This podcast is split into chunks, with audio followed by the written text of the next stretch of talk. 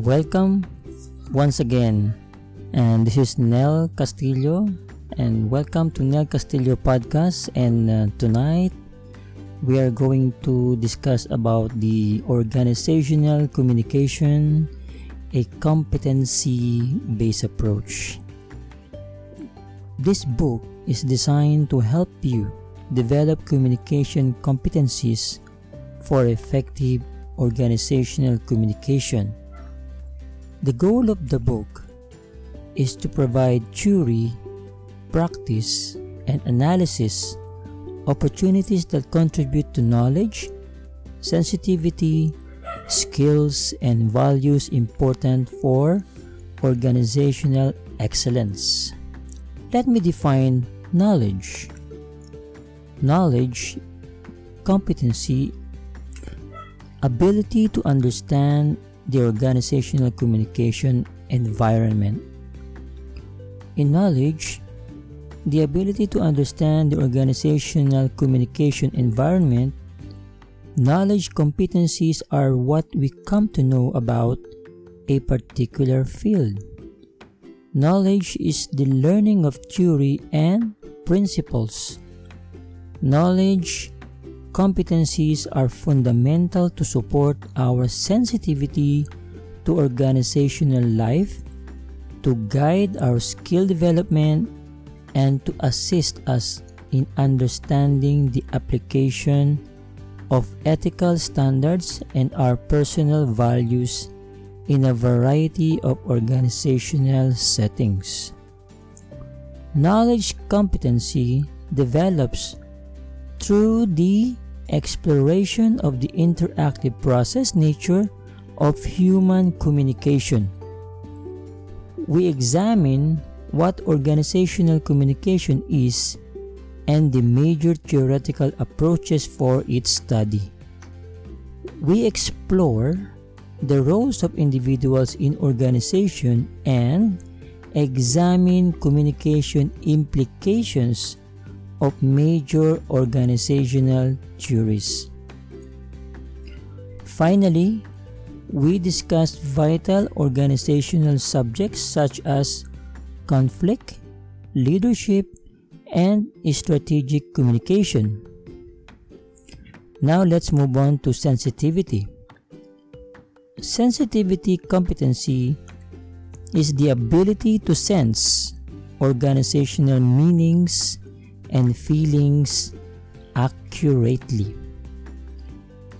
Sensitivity, the ability to sense accurately organizational meanings and feelings. It is related to our ability and willingness to understand what others feel and do.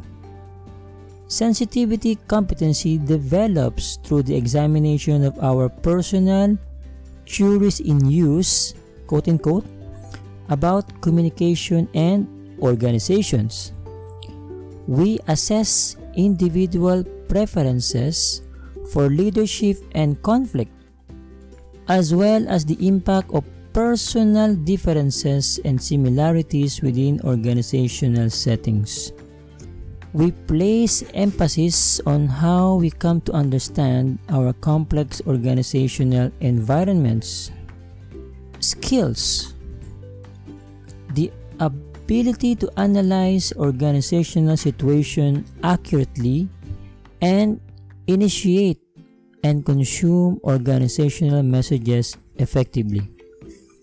Skills the ability to analyze organizational situation accurately and to initiate and consume organizational messages effectively. The skills competency focuses on developing important analytical capabilities as well as the ability to communicate effectively in a variety of settings. Skills competency develops through analysis and practice opportunities.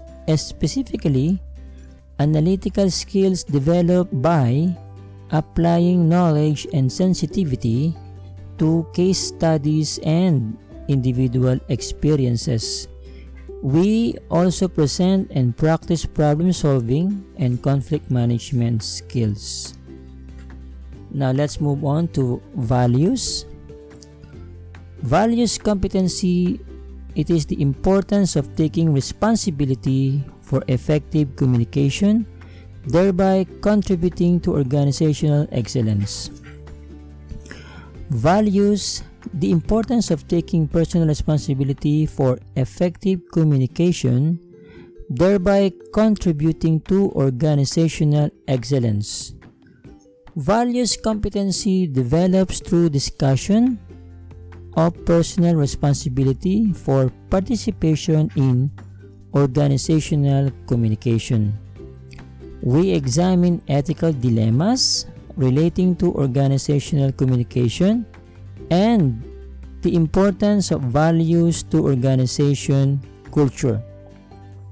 Finally, we use case studies to illustrate ethical and value issues common in organization.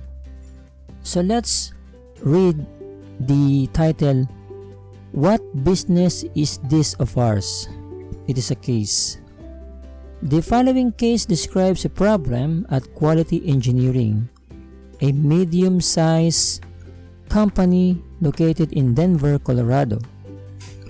The case is based on a real situation at Quality, although the name of the supplier in question has been changed. You will use this case to think about individuals communicating and to begin to understand the concept of organizational communication. So let's start. John and Mary were the only two buyers in the purchasing department of quality engineering. Both had been with the company for several years and were experienced in handling purchases for the manufacturing, research, finance, and marketing areas of quality. Mary typically handle purchases for the manufacturing and research areas, and John was the principal buyer for the rest of the organization. At times, their individual workloads required they cross departments and help each other. Their boss, Mike Anderson, the accountant for quality, believed they were the best purchasing team with whom he had ever worked. He was proud of their efforts and willingness to cooperate with each other. He frequently commented to quality management that John and Mary made money for the company by getting the best possible prices for goods and services. Mike was surprised and concerned to overhear John and Mary in a heated discussion. So let's listen to them. John said, I can't believe you are still using Anderson Printing as one of our suppliers. I told you last month that their last two orders for my groups were late and part of the printing had to be sent back because of errors. I told them then that I wouldn't accept any more of their bids on our jobs. It makes me look like a fool when I hear from them that you are still ordering their products for manufacturing and research. How can you enforce good quality from our suppliers if we don't present a united front? Then Mary said, Just a minute. Anderson Printing has been one of our good suppliers for over 10 years. I know we have had some problems with them in the past in the past year but I don't think we should drop them flat. They have pulled us out of a lot a lot of jams we needed printing in a big hurry. I never agreed to drop them from our supplier list. You just told them they were gone and expected me to support your decision? You should have talked to me about it first. I don't care if you think you look like a fool. We are in this together and need to make those type of decision as a team. John said, I'll admit, we should have talked about it, but Anderson made me so mad on that last deal that I just told them they were true. I expected you to support me. We both want what is best for quality. Our reputation are good because we always get the company the best products for the lowest price. I would have supported you. Then Mary said, Yes, I suspect you would have, but John, you can't lose your temper like that.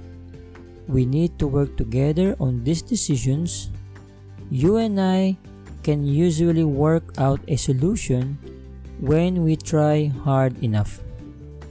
I don't want to drop any supplier on the spur of the moment, especially when we may have trouble replacing them. John, sometimes I think we have worked together for so long that we take each other for granted. We are friends and I want it to remain that way, but that shouldn't stop us from doing business with each other as true professionals. John said, Wait a minute, are you saying that I don't act like a professional? Mary said, No. See what I mean? You get mad when I even suggest we might improve the way we do things. Then John said, Well, I just think friends should support each other. I know I may not have handled the Anderson thing just right, but as my friend, I expect more support from you. Mary said, Oh, John, there you go again. So that's it for tonight.